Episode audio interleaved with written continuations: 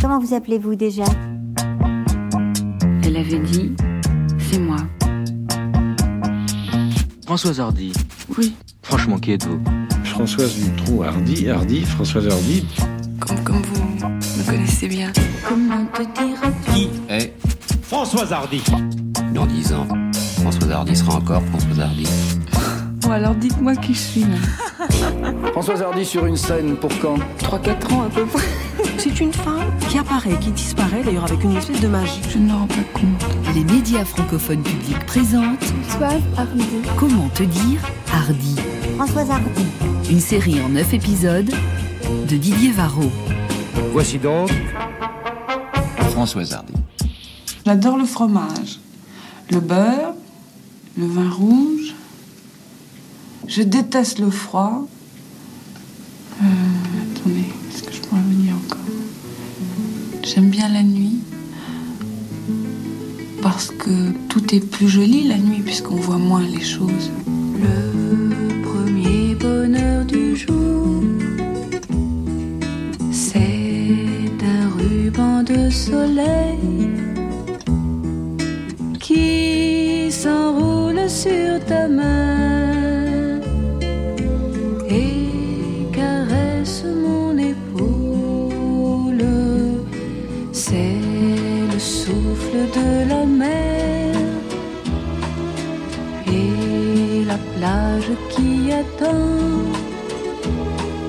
C'est l'oiseau qui a chanté sur la branche du figuier. Le premier chagrin du jour, c'est la porte qui se ferme. La voiture qui s'en va, s'installe, mais bien vite tu reviens et ma vie reprend son cours.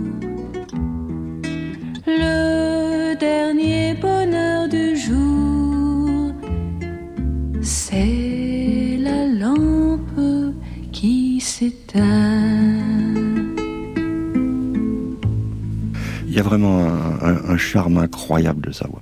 Rodolphe Burger, auteur, compositeur, interprète. C'est euh, le mystère des voix, quoi. Qu'est-ce qui fait qu'une voix vous touche? Qu'est-ce qui fait qu'une voix euh, parle? Indépendamment de ce qu'elle raconte. Tout ce, ce dédain un peu qu'elle a, enfin, elle sous-estime, je trouve, ses premières chansons. Elle en parle toujours en disant, oui, c'était de la chansonnette. Là-dessus, moi, je suis pas d'accord. Je trouve que, même dans les chansonnettes, comme elle dit, euh, il y a quelque chose d'incroyablement touchant et il y a une sorte de, de rectitude, quoi, de tout le parcours de Françoise Hardy qui a commencé tellement tôt quelque chose qui se dément jamais, qui a une, bon, c'est écrit presque dans son nom, quoi. Cette, euh, cette franchise, cette, euh, c'est quand même très très rare que quelqu'un euh, aille aussi loin dans l'exposition de, de, de cette problématique de l'amour impossible, de la souffrance, de comment l'amour à un moment donné, enfin la non réciprocité, cette espèce de dissymétrie fatale et euh, et en même temps, elle, elle parvient à le faire sans que ce soit à aucun moment un, je sais pas, indécent. Ou, euh, elle parle de ça euh, de manière incroyablement franche et euh, avec énormément, je trouve, de, de, de, de profondeur. Ouais, il y a une classe, il y a une classe incroyable. Françoise Hardy, euh, son style, c'est peut-être elle. Vali, productrice radio. Toujours quand on regarde des photos d'elle à l'époque ou euh, les interviews, elle était juste, euh, je crois que son essence était très différent, c'était très mélancolique. Je pense pas qu'elle essayait de jouer un jeu. Effectivement, quand j'ai écouté, euh, par exemple, Le temps de l'amour, tous les garçons et les filles, il y a cette espèce de nostalgie, oui, du spleen quand même, une espèce de l'amour. Est-ce que c'est l'amour pour toujours? C'était absolument pas fleur bleue. Suis vraiment fan de mes deux parents, c'est-à-dire je l'ai assumé assez, assez jeune, quoi. Thomas Dutronc. En soirée, quand on écoute plein de morceaux, je sais que j'ai toujours beaucoup de plaisir à faire écouter quelques morceaux de ma mère. Euh, Ça me met les larmes aux yeux euh, 9 fois sur 10. Je sais pas ce qui me touche comme ça. Bon, alors parfois, c'est juste le texte. euh, Selon ce qui vous arrive dans votre vie, ça peut être très très lacrymal, comme effet. Après, euh, oui, c'est la nostalgie du temps qui passe. Euh, je sais pas, ma jeunesse fout le camp, des choses comme ça. Le premier bonheur du jour, c'est les textes sont toujours quand même très tristes, très touchants. C'est il y a ce côté désarmé aussi qui me touche beaucoup, ce côté euh, très fragile et, en même temps très forte, le truc qui veut rien dire, mais euh, oui, c'est comme un cristal, quoi, quelque chose de de très pur, de très beau et en même temps, oui, fragile, quoi.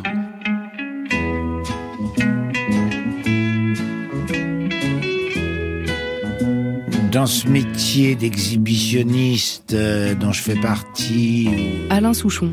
elle était dans une vague de rock'n'roll et de gens un peu exhibitionnistes et foufous et un peu basiques et tout, elle est, à- elle, elle est arrivée euh, réservée, légèrement hautaine, d'une beauté ahurissante et euh, avec un petit air de dire faut pas m'embêter légèrement aristocratique, légèrement dédaigneuse. Et j'adorais ça. Hein.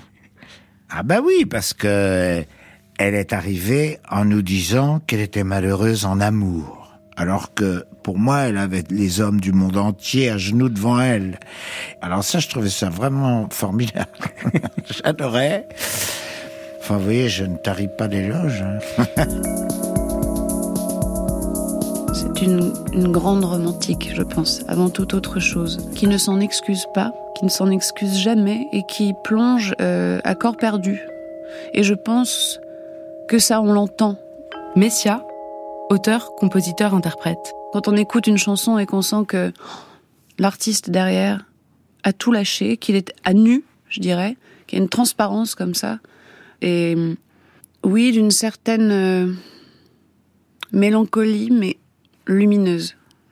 Ça, par exemple, c'est une chose qui me plaît beaucoup, de, de savoir par quelle porte on peut faire entrer la lumière dans la mélancolie. Elle a un tel passé euh, artistique. euh, Marc Maréchal, attaché de presse et ami de Françoise Hardy. elle a travaillé avec tellement de gens et tout que chacun euh, peut s'y retrouver. Que ça ne m'étonne pas qu'elle intéresse encore plein de générations, quoi. Elle a fait des choses tellement différentes. Elle a fait des albums, encore une fois, qui sont d'une telle modernité qu'on, voilà, qui pourraient être enregistrés maintenant. euh. D'ailleurs, c'est bizarre, personne ne reprend ses chansons, alors que bon, il y en a plein qui pourraient être reprises absolument démentes.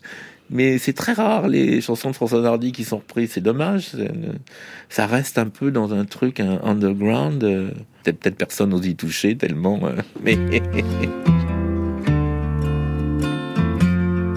J'ai appris à la connaître euh, davantage quand on m'a demandé de faire une reprise. Clopelgag, auteur, compositeur, interprète. Puis j'ai découvert euh, là-dedans ce qui m'a semblé être euh, une artiste vraiment intègre et euh, très sincère et honnête. Puis euh, je disais aussi qu'elle aimait pas faire de la scène, puis qu'elle avait arrêté à un certain moment dans sa carrière. Tu sais, c'est rare, là. Quelqu'un qui va faire euh, j'aime pas ça, je vais juste pas en faire, puis qui va se permettre de faire une carrière de disque. C'est très respectable, ça, tu sais, parce que c'est quelqu'un qui connaît ses faiblesses, qui connaît ses forces, puis quelqu'un qui va pas euh, mentir au public, tu sais. Françoise Hardy, c'est un style, Étienne Dao, c'est un climat et c'est un son. Je m'en vais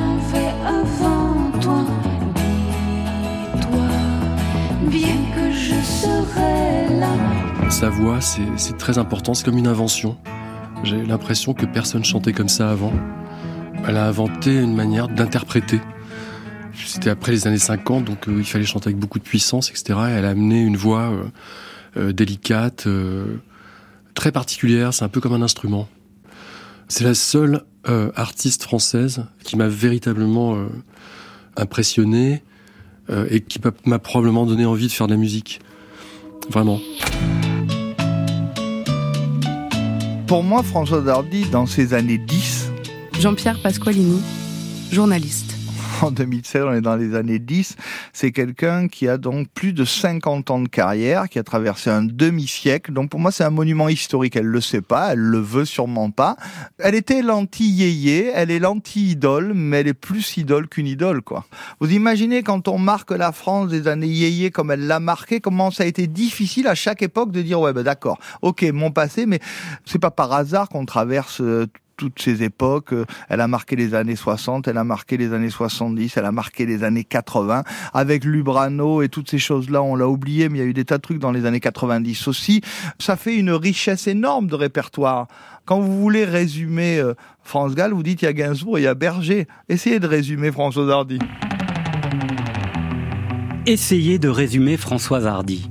Telle sera donc notre belle mission pour l'été. Un nom, Hardy. Un prénom, Françoise. Un nom, Hardy, qui sonne un peu comme une conquête. Hardy comme un caractère trempé, oui, bien trempé. Hardy avec un I ou un Y, peu importe. C'est une Hardy qui ne respecte pas forcément les convenances. Un prénom, Françoise, qui sonne comme un fruit imaginaire. Un prénom, Françoise, qui vient du latin franciscus, prénom ancien qui signifie franc, franc, masculin de franche. Tout Françoise Hardy, en fait. Franche et française à la fois. Nous y sommes bien. Françoise Hardy porte bien son nom. Mais au fait, un nom pour en faire quoi? Comment te dire Hardy? Une vie d'artiste, née dans le tumulte d'une révolution de velours où les slogans de combat sonnaient souvent comme des onomatopées. Dadou ron ron, wap dou wap, oh yeah, c'était la vie rêvée, yeah yeah.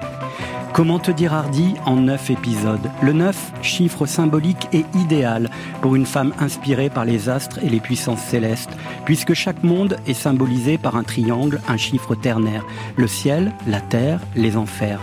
Neuf est la totalité des trois mondes. Neuf sera la totalité de notre série pour s'immerger dans la complexité, pas toujours apparente, de l'œuvre de Françoise Hardy. On aimerait que toutes les belles et grandes histoires commencent par Il était une fois. Celle-ci commence sous un ciel de guerre, janvier 1944. La France a toujours peur, mais l'espoir renaît. Les FFI, les forces françaises de l'intérieur qui regroupent différentes formations militaires de la résistance, sont en action. Le 12 janvier, Churchill et De Gaulle se rencontrent à Marrakech. Mais le 20 janvier, le convoi numéro 66, surnommé Convoi 66, est un convoi de déportation de juifs de France parti du camp de Drancy à destination du camp d'extermination d'Auschwitz.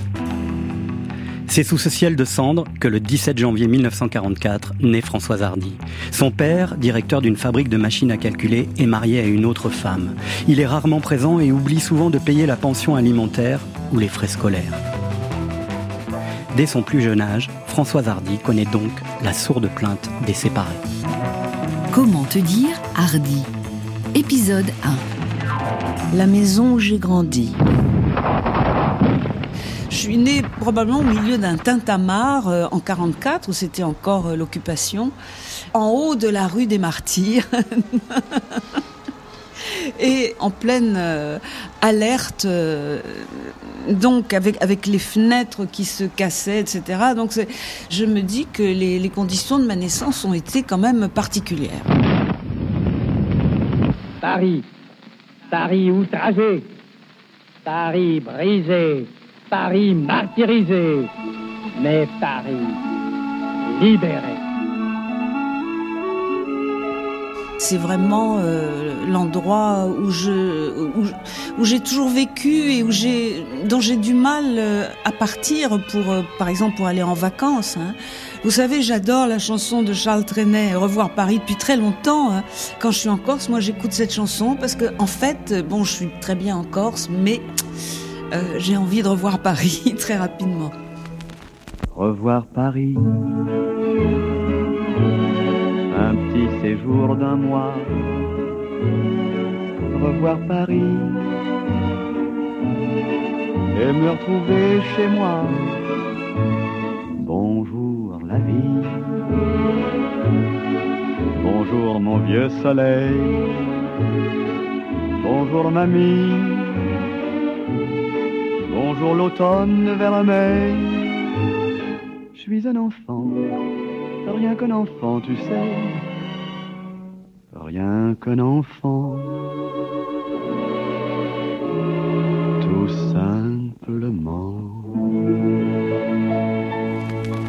Mes conditions aussi de de- d'enfance ont été particulières. Euh, C'est le petit appartement où nous habitions, euh, donc euh, au 24 de la rue d'Aumale. C'était un deux pièces.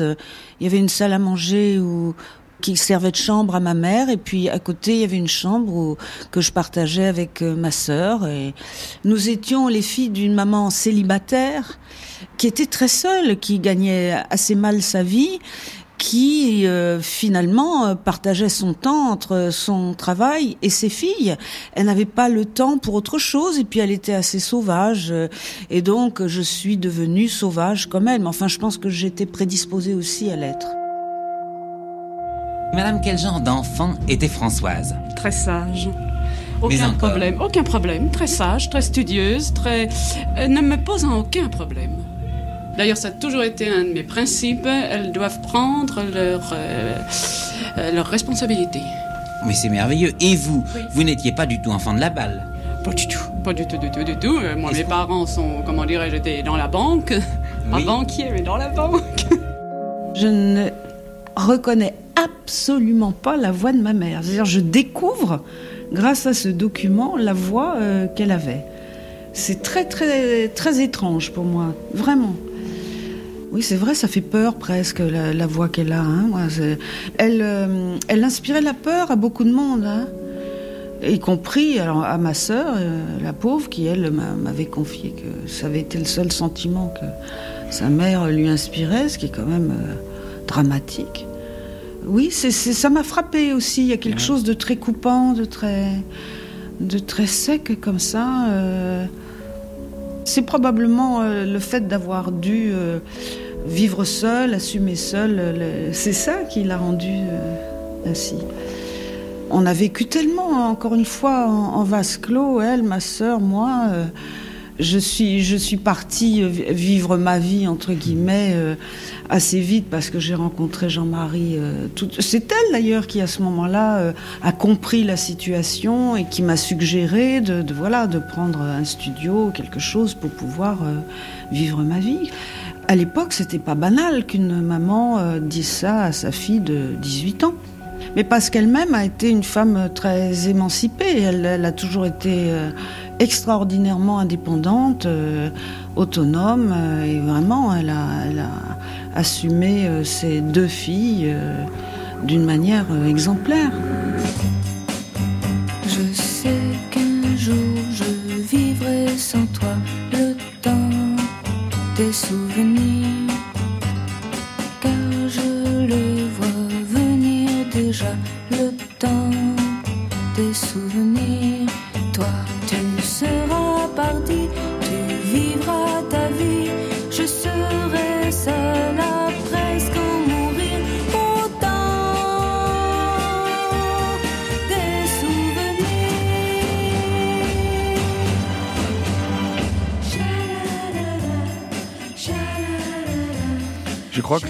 La, musique de variété à la fin des années 50 est, est à une charnière. Il y a la cassure du rock and roll qui nous arrive des USA. Il y a toute la musique latino-italienne avec les Dalida Gloria Lasso qui a un grand pouvoir sur sur le public populaire. Faut pas oublier qu'après 36, on, on, donne une troisième semaine en 56.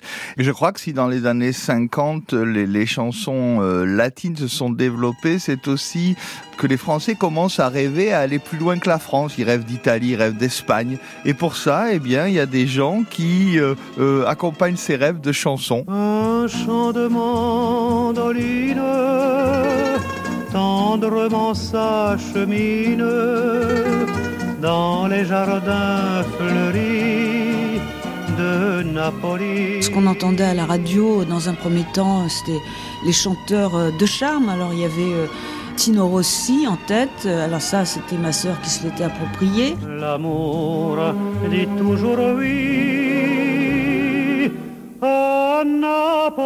Mais enfin, je, n'en voulais pas non plus. Il y avait Georges Guettari, donc c'était mon préféré parce que je trouvais qu'il était beau. Il y avait Luis Mariano, euh, qui était peut-être plus populaire, sûrement d'ailleurs plus populaire que Georges Guettari, mais qui ne me plaisait pas physiquement. On entendait encore Charles Trenet. Moi, je m'en rappelle de la chanson Le Jardin extraordinaire qu'on entendait beaucoup. Il y avait une émission euh, qui était euh, sponsorisée, on n'utilisait pas ce mot à l'époque, par les parfums bourgeois. Et on entendait Charles Trenet qui faisait avec un J, comme joie. La bonne, bonne margarine a dit à tous grands et petits donne la santé et la vie.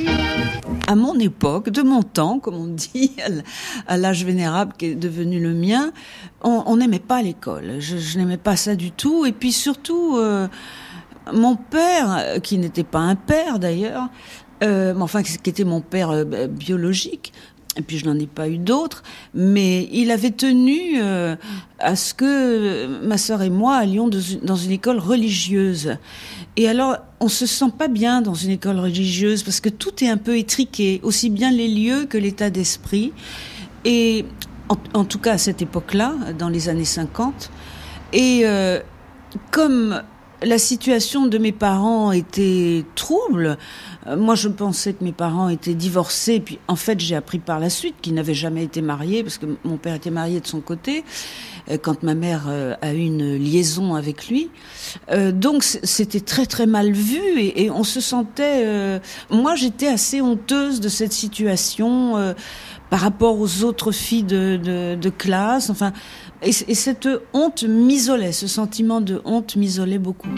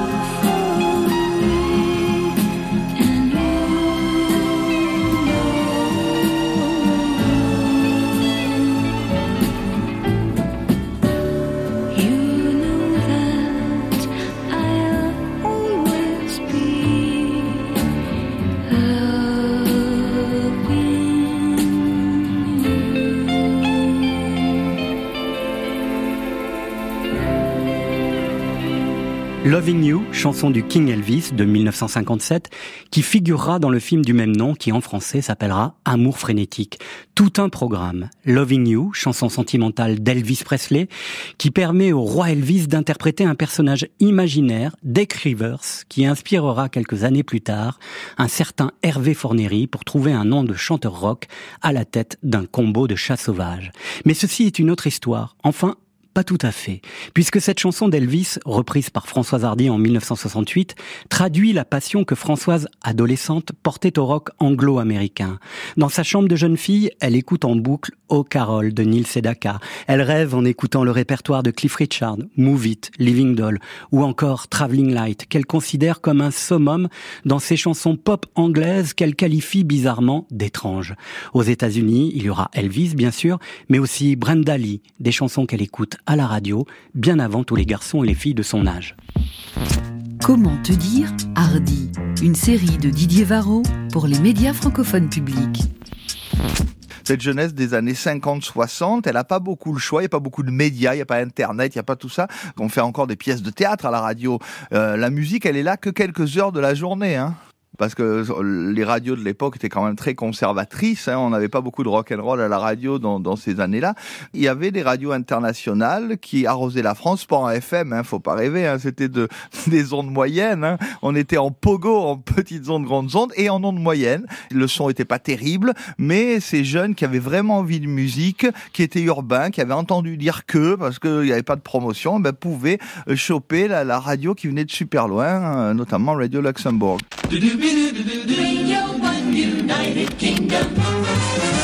Radio Luxembourg 1293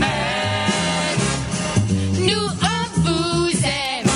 C'est venu au début des années 60, je, crois, quand euh, ma mère a acheté une radio et que à- à l'époque, pour, euh, pour découvrir les différentes stations, il fallait tourner un bouton.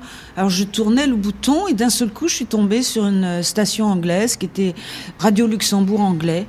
Et ça, ça a été déterminant vraiment dans mon existence, parce que c'est là où j'ai découvert vraiment une musique, euh, enfin, une pop musique, appelons ça comme ça, ça n'existait pas ce terme à l'époque, mais qui me touchait au-delà de tout. Alors d'un seul coup, il n'y a eu plus que cela qui a compté pour moi. Vraiment, il n'y avait que cela qui m'intéressait.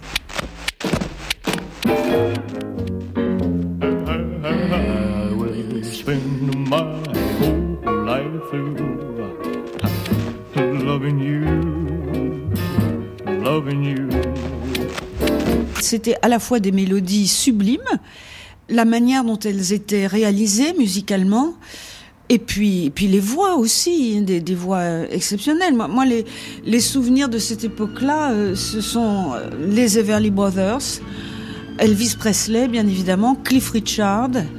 Il y avait aussi, euh, chez les femmes, il y avait Brenda Lee. Donc il y avait Sorry, cette chanson absolument sublime.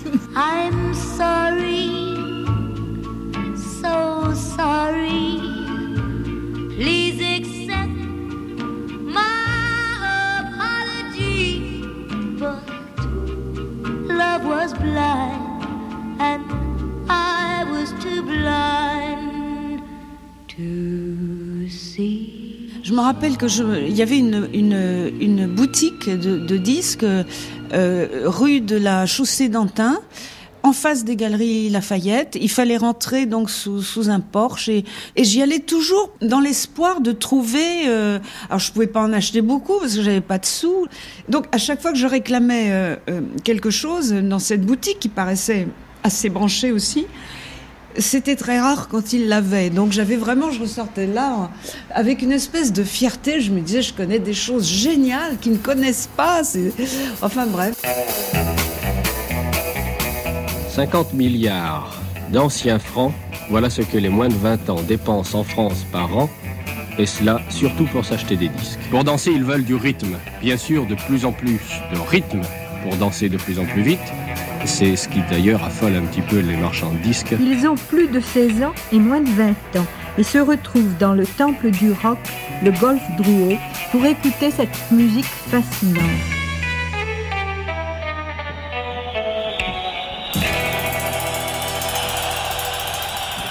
Chers auditeurs, bonsoir.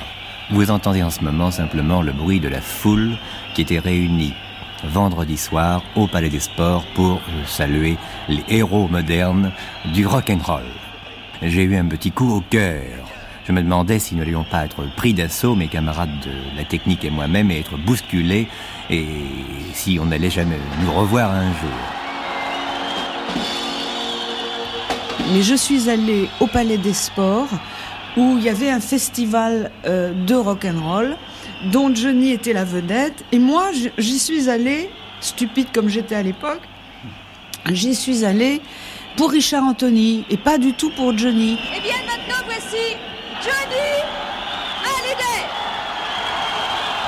Alors naturellement, il est arrivé ce qui devait absolument arriver, c'est-à-dire que bon, Richard Anthony sur scène, c'était pas extraordinaire, et dès que Johnny est arrivé, bon, j'ai été scotché comme absolument tout le public.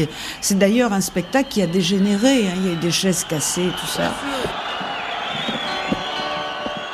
Mais c'est là que j'ai découvert euh, Johnny pour la première fois et que il a une espèce de grâce animale. Sa présence sur scène, sa façon d'être sur scène euh, m'ont vraiment euh, fasciné et, et me fascinent encore. hein. c'est vrai que la jeunesse a besoin de quelqu'un euh, pour s'identifier. Il faut que ce mec-là soit jeune, comme Elvis Presley est jeune aux USA. Jean-Pierre Pasqualini, journaliste. Et d'ailleurs, dans toute l'Europe et même dans le monde entier, on aura des, des copies, des ersatz de Presley. En Angleterre, ça sera Cliff Richard qui fera le, le Presley euh, anglais. En France, c'est Johnny, même si avant, on en a deux ou trois qui essaient. Daniel Gérard dès 58, Richard Anthony dès 58. Donc il y a eu quelques prétendants au titre, mais je crois que Johnny avait le physique euh, à la fois révolté, à la fois d'ange et de démon dans le regard. Quoi. Il y avait, dès qu'il est apparu à la télévision en 1960, avec Lynn Renault qui soi-disant le parrainait, ça c'est une longue histoire, eh bien il a été un symbole pour toute cette jeunesse. Parce qu'il y avait de la provocation, parce que les parents disaient il faut pas écouter. Les jeunes ont toujours aimé les interdits.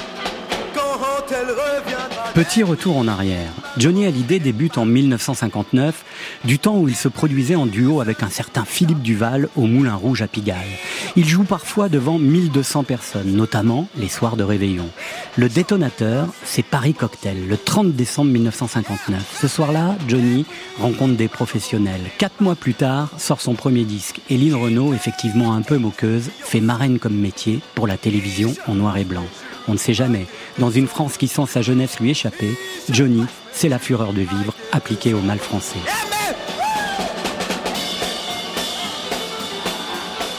Le 24 février 1961, le Festival mondial de rock'n'roll au Palais des Sports de Paris met inconsciemment Johnny et Richard Anthony, les deux principales vedettes du moment, en concurrence. Au déhanchement et à l'énergie de la sueur, Johnny l'emporte par chaos. Et au-delà des décibels et du besoin de bousculer l'ordre établi, on casse des fauteuils entre fans des deux idoles. La France du général de Gaulle a peur et ne voit pas d'un bon œil cette jeunesse qui ferait mieux d'aller travailler plutôt que de penser à se déhancher. Si elle ne pense pas à changer le monde, Françoise Hardy, elle, pense à changer son monde. Elle passe son premier bac et rêve qu'avec une guitare à la main, elle n'aura peut-être plus peur de rien. Ma mère avait appelé mon père pour lui dire que comme j'avais été reçue au bac, je pense que ça devait être le deuxième bac, euh, il y en avait deux à cette époque-là. Elle m'avait demandé ce qui me ferait plaisir. Et moi, j'hésitais. Je ne sais toujours pas pourquoi entre une guitare. Je ne sais pas pourquoi la guitare vraiment et un petit poste transistor qui m'aurait permis d'écouter la radio euh, en tout temps, en tout lieu. Alors je ne sais pas pourquoi j'ai pensé à une guitare et je ne sais pas non plus évidemment pourquoi j'ai opté pour la guitare finalement. Parfois dans la vie on a l'impression d'être une marionnette et qu'il y a euh, une entité dans, dans un autre espace-temps qui tire euh, les ficelles pour vous faire aller dans une certaine direction. C'est très bizarre, j'ai souvent eu cette impression. Avec la guitare, il y avait une petite méthode, enfin très très primaire, hein. et donc j'ai appris trois accords, quatre accords avec ça. Et je faisais gling gling quoi. Avec, la main droite je faisais gling gling. Et avec la main gauche je faisais l'anatole. Et c'est comme ça que la chanson tous les garçons et les filles a fini par naître. Mais je faisais à peu près trois quatre chansons par semaine quoi. Presque une chanson par jour. C'était nul c'était nul nul nul. Mais il y avait que ça qui m'intéressait vraiment. C'est-à-dire c'est à partir du moment où j'avais constaté que avec trois quatre accords on pouvait faire une mélodie ça m'obsédait littéralement le centre d'études de radio-télévision vous présente Cherchons ensemble, ou le petit conservatoire de la chanson. Une émission dirigée par Mireille et consacrée au perfectionnement des jeunes chanteurs de variété. On voyait à l'époque, mes, grands-parents avaient la télévision, ils avaient euh, dépensé toutes leurs économies dans un poste de télévision. Et donc, on voyait euh, l'émission de Mireille. Donc, je savais qu'il y avait une possibilité de se faire entendre euh, avec Mireille. Certainement qu'à la télévision, on mettait à la fin de l'émission l'adresse, enfin les coordonnées pour contacter Mireille si on voulait auditionner. Certainement, c'est comme ça que, j'ai pu aller à une audition et que, à ma grande, grande surprise, enfin vraiment, je ne m'y attendais pas. Hein. On était plusieurs à auditionner et, et quand les auditions ont été terminées, elle est venue vers moi, elle me dit, vous, vous restez. voilà. Quand Françoise Hardy est venue auditionner, euh, j'ai tout de suite demandé qui avait allumé l'électricité, quelles étaient ces ampoules qu'on avait allumées en plus. Mireille se souvient de l'arrivée de Françoise Hardy au Petit Conservatoire. Bon, alors ça veut rien dire, c'est boum, il s'est passé quelque chose. Je savais pas si elle serait mannequin, danseuse, je ne sais pas quoi, mais qu'elle soit chef euh, de file de sa génération, ça oui. Ça, c'était tout de suite. Poum poum. C'est amusant parce que récemment, j'ai visionné à l'INA tous les petits conservatoires euh, télévisés, parce qu'il faut pas oublier que c'est une émission de radio à la, base, qui était née du club d'essai, euh, ici, dans cette maison, même pas l'ORTF, c'était encore la RTF à l'époque. À la RTF, il y avait un club d'essai, et ils avaient décidé ce programme avec Mireille, qui était connue depuis les années 30, parce qu'elle avait écrit des tubes énormes, Le Petit Chemin, avec Jean Noin, enfin plein plein de chansons, Le Carrosse pour mon temps dans les années 50. Ce petit chemin qui la noisette. oh. Et dans ces années 50, où elle est toujours une grande dame de la chanson, à la fois compositrice, il y en avait peu, et Françoise en sera aussi une, donc c'est vrai qu'il y a quelque chose, une sorte de filiation. Oui, mademoiselle, euh, comment vous appelez-vous déjà? Françoise Hardy pour le moment. Attends, papier, papier, papier. Françoise Hardy. Françoise Hardy. Et vous êtes toujours dans le fond de la classe avec votre petite guitare? Vous attendez patiemment? Pourquoi? Est-ce que vous avez l'impression que ça va mieux Non, pas du tout, pas du tout. Enfin, au point de vue interprétation, j'ai l'impression que je n'ai fait aucun progrès. Au point de vue composition, maintenant, je pense que j'ai fait quand même quelques progrès. Vous avez l'impression que la musique, ça va mieux Oui, mais pas l'interprétation. Pas Je sais pas l'interprétation. chanter, j'ai pas de voix. Puis je sais pas m'accompagner non plus, je chante pas en mesure. Enfin, c'est terrible.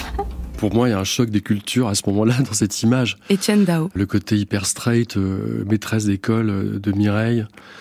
Le public qui est dans la salle, qui semble sorti d'un autre âge, toutes ces filles avec des choucroutes sur la tête, etc. Et puis elle, euh, hyper sobre, hyper simple. Et justement, elle détonne par rapport aux autres. Ça va pas du tout alors Pas du tout. Et cependant, il y a quelque chose de même assez magique. Vous Oui. persistez.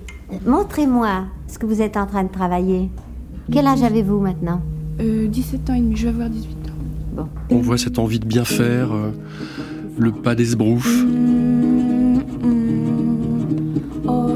Et puis surtout, il y a un truc qui est très joli aussi, c'est qu'elle sait pas du tout à quel point elle, elle est belle. Et, et ça, c'est toujours très touchant de voir que les personnes qui sont très séduisantes n'ont absolument aucune idée de ça.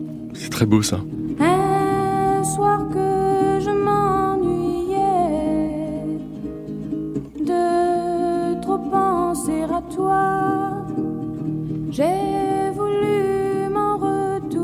Là, on va pas entendre ça, on va pas entendre ça, quelle horreur. Où nous allions. Oh là là, oui, non, mais ça, j'ai beaucoup de mal à entendre ça. Oui, ça, ça fait un drôle d'effet d'entendre ça. euh. Parce qu'en plus, Mireille, elle, elle impressionnait énormément. Et on avait tous et toutes le trac, un trac horrible de chanter devant elle. Et, et moi, chaque fois que j'allais au petit conservatoire, euh, j'y allais tout le temps. Été la première fois que j'étais amenée à, à chanter euh, en public. Et puis, ce qui était bien dans ces cours-là, c'était de surtout pour quelqu'un d'aussi euh, solitaire et sauvage que moi, c'était de voir les autres. C'est quand même là aussi que euh, j'ai entendu euh, les chansons de Guy Bontempelli, que j'ai reprises par la suite, Ma jeunesse et, et Tu verras, des magnifiques chansons. Et aussi Mon ami la rose.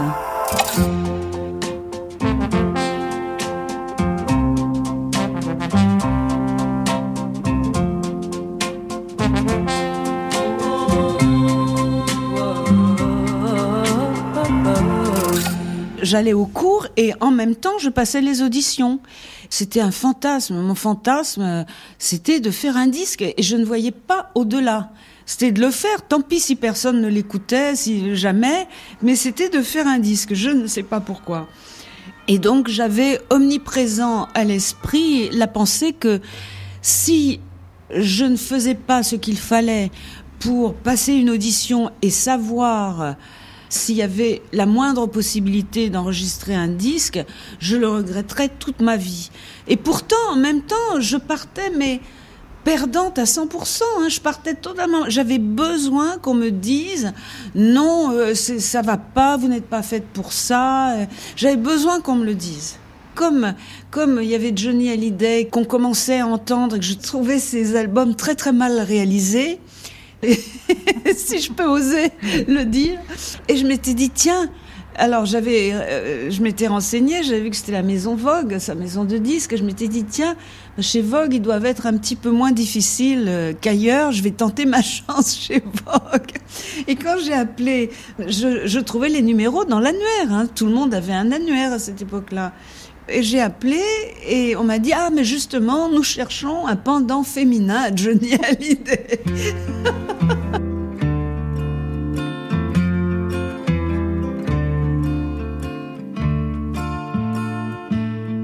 je tombe sur Jacques Wolfson.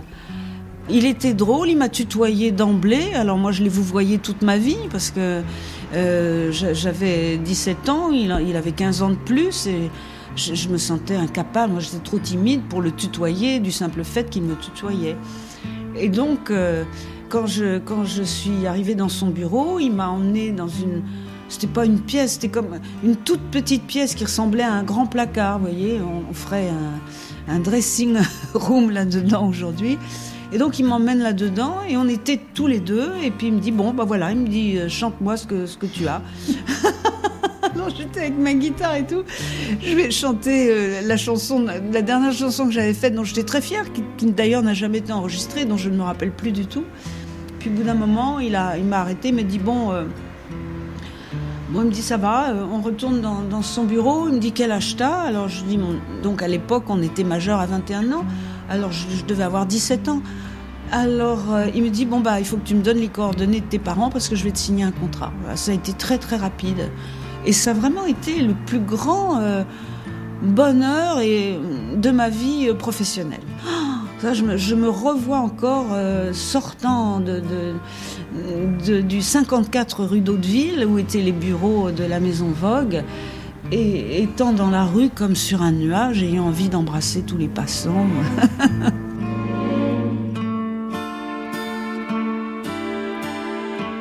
Jacques Wolfson était pour tout le monde un, génial fou qui plus tard va découvrir Dutronc, comme par hasard, c'est marrant, Hardy et Dutronc, c'est lui. Jean-Pierre Pasqualini, journaliste. Jacques Wolfson a eu assez de talent pour signer euh, cette petite chanteuse qui arrivait avec sa guitare, qui n'était pas la plus grande guitariste du monde quand même, hein, qui n'était pas la plus grande chanteuse du monde, parce qu'il faut pas oublier qu'en 62, quand Françoise arrive, elle a un tout petit filet de voix. On aime encore les, voix parfaites à l'époque dans le monde de la chanson. Il faut chanter bien avec puissance. Toutes les autres petites vieilles sont pas encore là. Donc c'est quand même la première qu'on engage alors qu'elle n'est pas la plus grande chanteuse du monde. Je pense que vraiment il a eu une vision pour aller au-delà.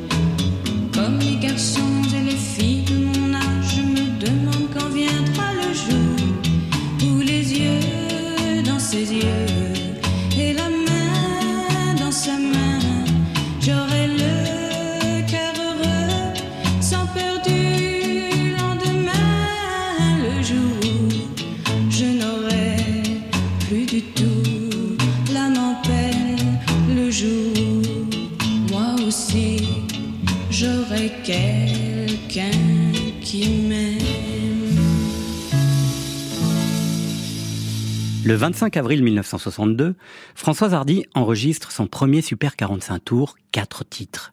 Il paraît en juin. On y découvre les chansons Je suis d'accord, sur laquelle le label Vogue mise à fond, Il est parti un jour et tous les garçons et les filles. La quatrième chanson s'intitule Oh Oh Chérie, adaptation d'un titre américain qu'aurait refusé la chanteuse Petula Clark. Finalement, c'est Tous les garçons et les filles, signé paroles et musique par Françoise Hardy, qui va décoller et devenir le titre phare de ce premier disque. Une chanson que Françoise Hardy aura du mal à revendiquer ou assumer pour des raisons purement artistiques. Étrangement, Françoise débutante ne connaît rien aux critères de la réalisation artistique, au code de la production d'alors. Mais comme on l'a déjà compris, elle a écouté beaucoup de succès pop dans la fin des années 50 et au début des années 60. Elle a déjà, sans le formuler et pouvoir le réaliser, une vraie vision du son et des arrangements dont elle rêve. Mais elle a du mal à comprendre simplement qu'avec tous les garçons et les filles, elle dessine alors le spleen de toute une génération, qui aurait adoré avoir l'insouciance sexy d'une Sylvie Vartan ou la liberté féroce, amoureuse et sexuelle d'une Brigitte Bardot.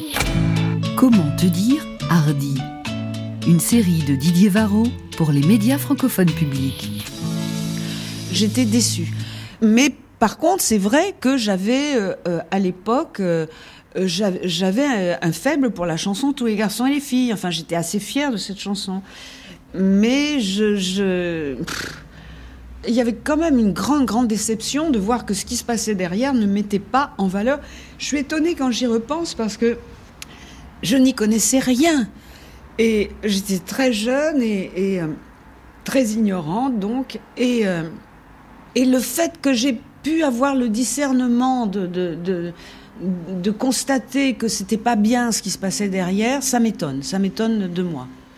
Mais bon, s'il y a une qualité qu'on peut pas lui enlever, c'est l'authenticité parce que elle exprime exactement mon ressenti de cette époque-là. Je pensais avoir une existence de religieuse, mais pas au chocolat. Donc, euh, euh, à cause de ce que ma grand-mère m'a toujours seriné, que j'étais moche, que jamais, jamais je plairais à personne, que les garçons, tout, ce, tout ce à quoi ils pensaient, c'était coucher avec les filles, mais que ça s'arrêtait là, etc., etc. Et donc, euh, tout le monde voulait prendre, y compris la maison de disques, voulait prendre euh, comme titre à promotionner, il y avait déjà ces problèmes-là, la chanson Je suis d'accord.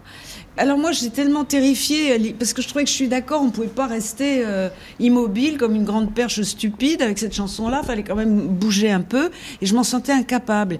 Puis je préférais vraiment euh, tous les garçons et les filles.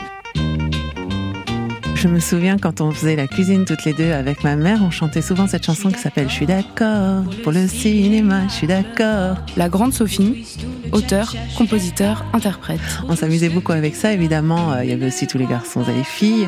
Pour aller chez toi. Je crois que mon premier souvenir en tant qu'admirateur de Françoise Hardy, alors là, Marc Maréchal, ami de Françoise Hardy. je pense que c'était euh, la sortie de le- du tout premier album en 63. Bah, ça, J'ai cette vision du premier album qu'une tante à moi qui avait, euh, à l'époque, elle était adolescente et moi j'étais petit garçon donc, et elle avait ce disque, je me souviens la pochette était déchirée d'ailleurs, et donc je connaissais cet album par cœur, mais j'avais 6 ans, 7 ans, enfin c'était... et je le réécoute encore maintenant, donc on va dire euh, 50 ans plus tard, avec toujours le, le même bonheur. C'est rigolo, hein, je connais toutes les paroles par cœur et tout. Françoise serait là, elle serait consternée parce qu'évidemment. Alors, il a un peu daté quand même l'album. Hein. Là, c'est vraiment moi que ça concerne directement, mais parce que Dieu sait si on en a fait après, qui aurait pu être enregistré la semaine dernière, mais celui-là non. Mais en même temps, euh, je sais pas pourquoi, c'est un truc d'enfance qui m'a marqué euh, jusqu'à la fin de mes jours. Voilà avec des chansons qui sont quand même un peu, un peu légères. Il y avait une chanson qui s'appelait Je suis d'accord, quand même pas le. Il y avait une chanson qui s'appelait Oh oh chérie. Ça me fait rire cette chanson parce qu'elle est, c'est très drôle. Puis il y avait quand même tous les garçons et les filles à l'époque. On n'entendait que ça. Même moi qui étais tout petit garçon, euh, entre entre 62 et 63, euh, à la radio, il y avait que ça tout le temps.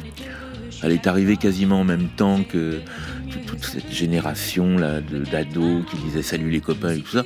Je crois que c'est vraiment une chanson, euh, oui, enfin inusable d'une génération qu'on peut pas oublier. Quoi. Il y en a plein de chansons populaires comme ça qui resteront, euh, quoi qu'il arrive, jusqu'à la nuit des temps. Et, hélas, contre la vie de l'intéressé. Oh, oh, chérie,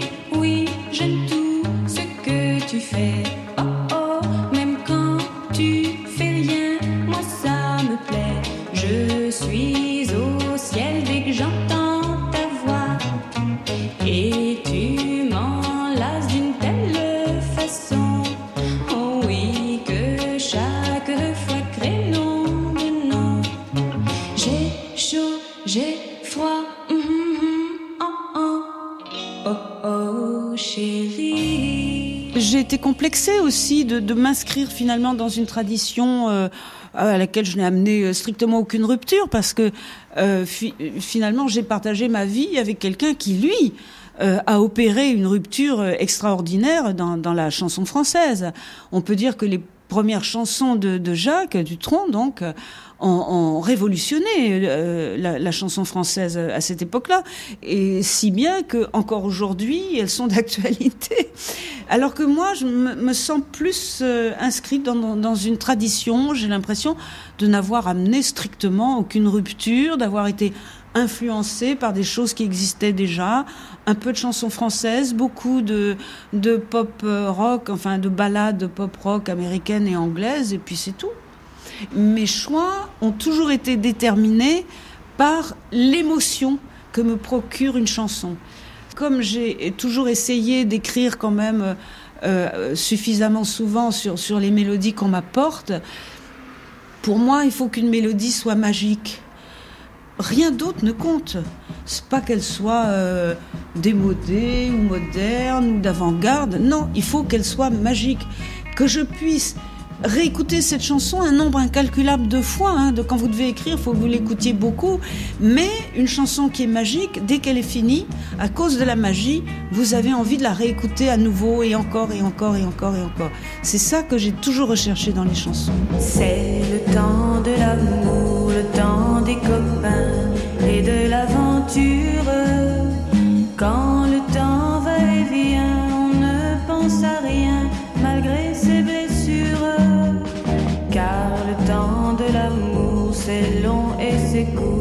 ça dure toujours, on s'en souvient.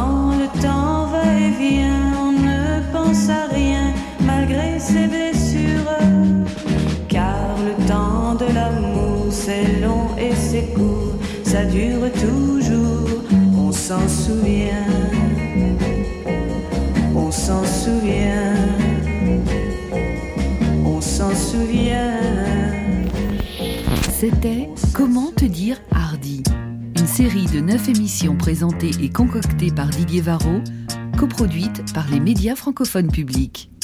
À la réalisation incroyablement hardie, Fanny Beauhuon. À la préparation tout aussi hardie, Juliette Accius. À la programmation musicale forcément hardie, Thierry Dupin et Romain Couturier. Avec les archives et les pépites sonores tout en hardi de Lina et avec un remerciement évidemment hardi et tendre à la fois pour sa bienveillance, sa disponibilité, son humour et tous ses si beaux souvenirs à Françoise Hardy.